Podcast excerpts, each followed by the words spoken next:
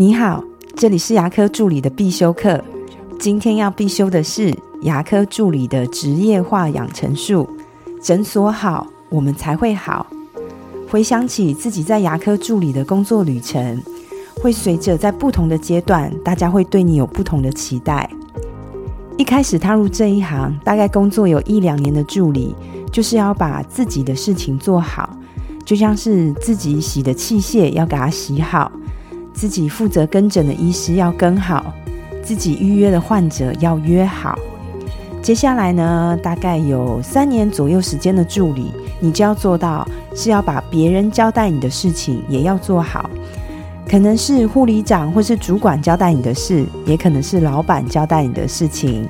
不只是自己的事情要做好，别人交代的事情也要做好。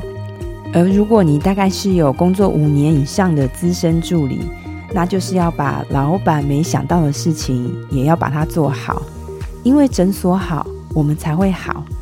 这个好呢，它不只是指业绩要好，把环境清洁的好，让患者候诊看诊时候觉得很舒服，或是跟诊的时候跟医生的气氛很好，不要那种对立感。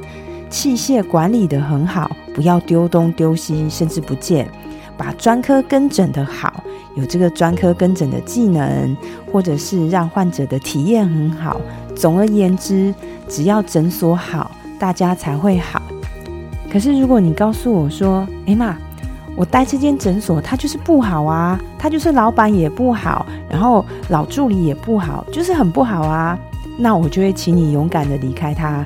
找到一间适合你的诊所，可以好好发挥自己的才华，可以好好让诊所跟自己更好的地方。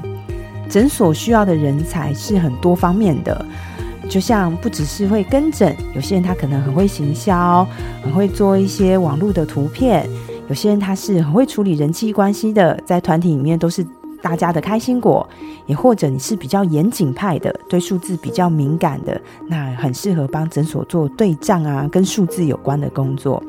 你可能是沟通高手、谈判专家，那这时候跟患者谈到费用跟方案的时候，当然缺你不可啦。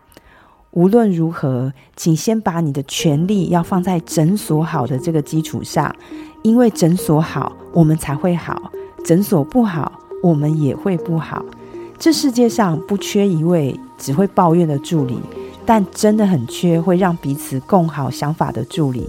我今天的分享就到这边。如果你觉得今天的内容对你有帮助的话，请帮我下载下来或分享出去，让更多人听得到。如果对牙科管理、自费咨询跟助理培训有任何问题，也欢迎留言给我，或者是在龙语牙体技术所的粉丝专业可以找到我。